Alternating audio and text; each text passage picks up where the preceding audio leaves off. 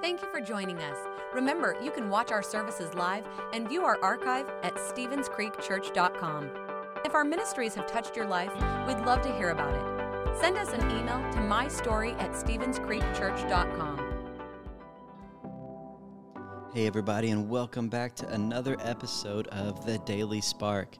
Today, we're going to the words of Jesus in John chapter 14, verse 27, and it says this I'm leaving you with a gift, peace of mind and heart, and the peace I give is a gift that the world cannot give.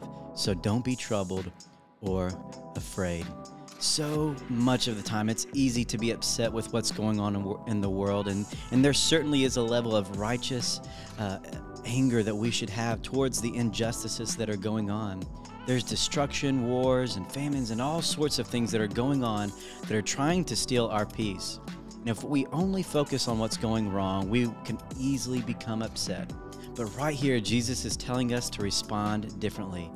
Jesus is telling us that we should let our hearts not be troubled or afraid, that we shouldn't worry about the things that are going on, but we should take hope in the promise of peace that He has given us. Jesus promises us peace right here and in this verse. And if, and if we choose to live in God's peace, we don't have to be afraid. So today, I want you to do one simple thing choose peace. Choose the peace of God.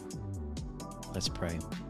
Dear Heavenly Father, we thank you so much for that peace. We thank you for who you are and for what you did for us, for dying on the cross in this broken world so that we can find peace, mercy, and love. God, we pray that you would go before us and go behind us, and that we would have your peace within our hearts. Amen.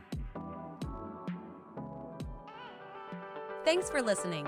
If you would like to help support the ministries of Stevens Creek Church, please go to StevensCreekChurch.com and click the Give button.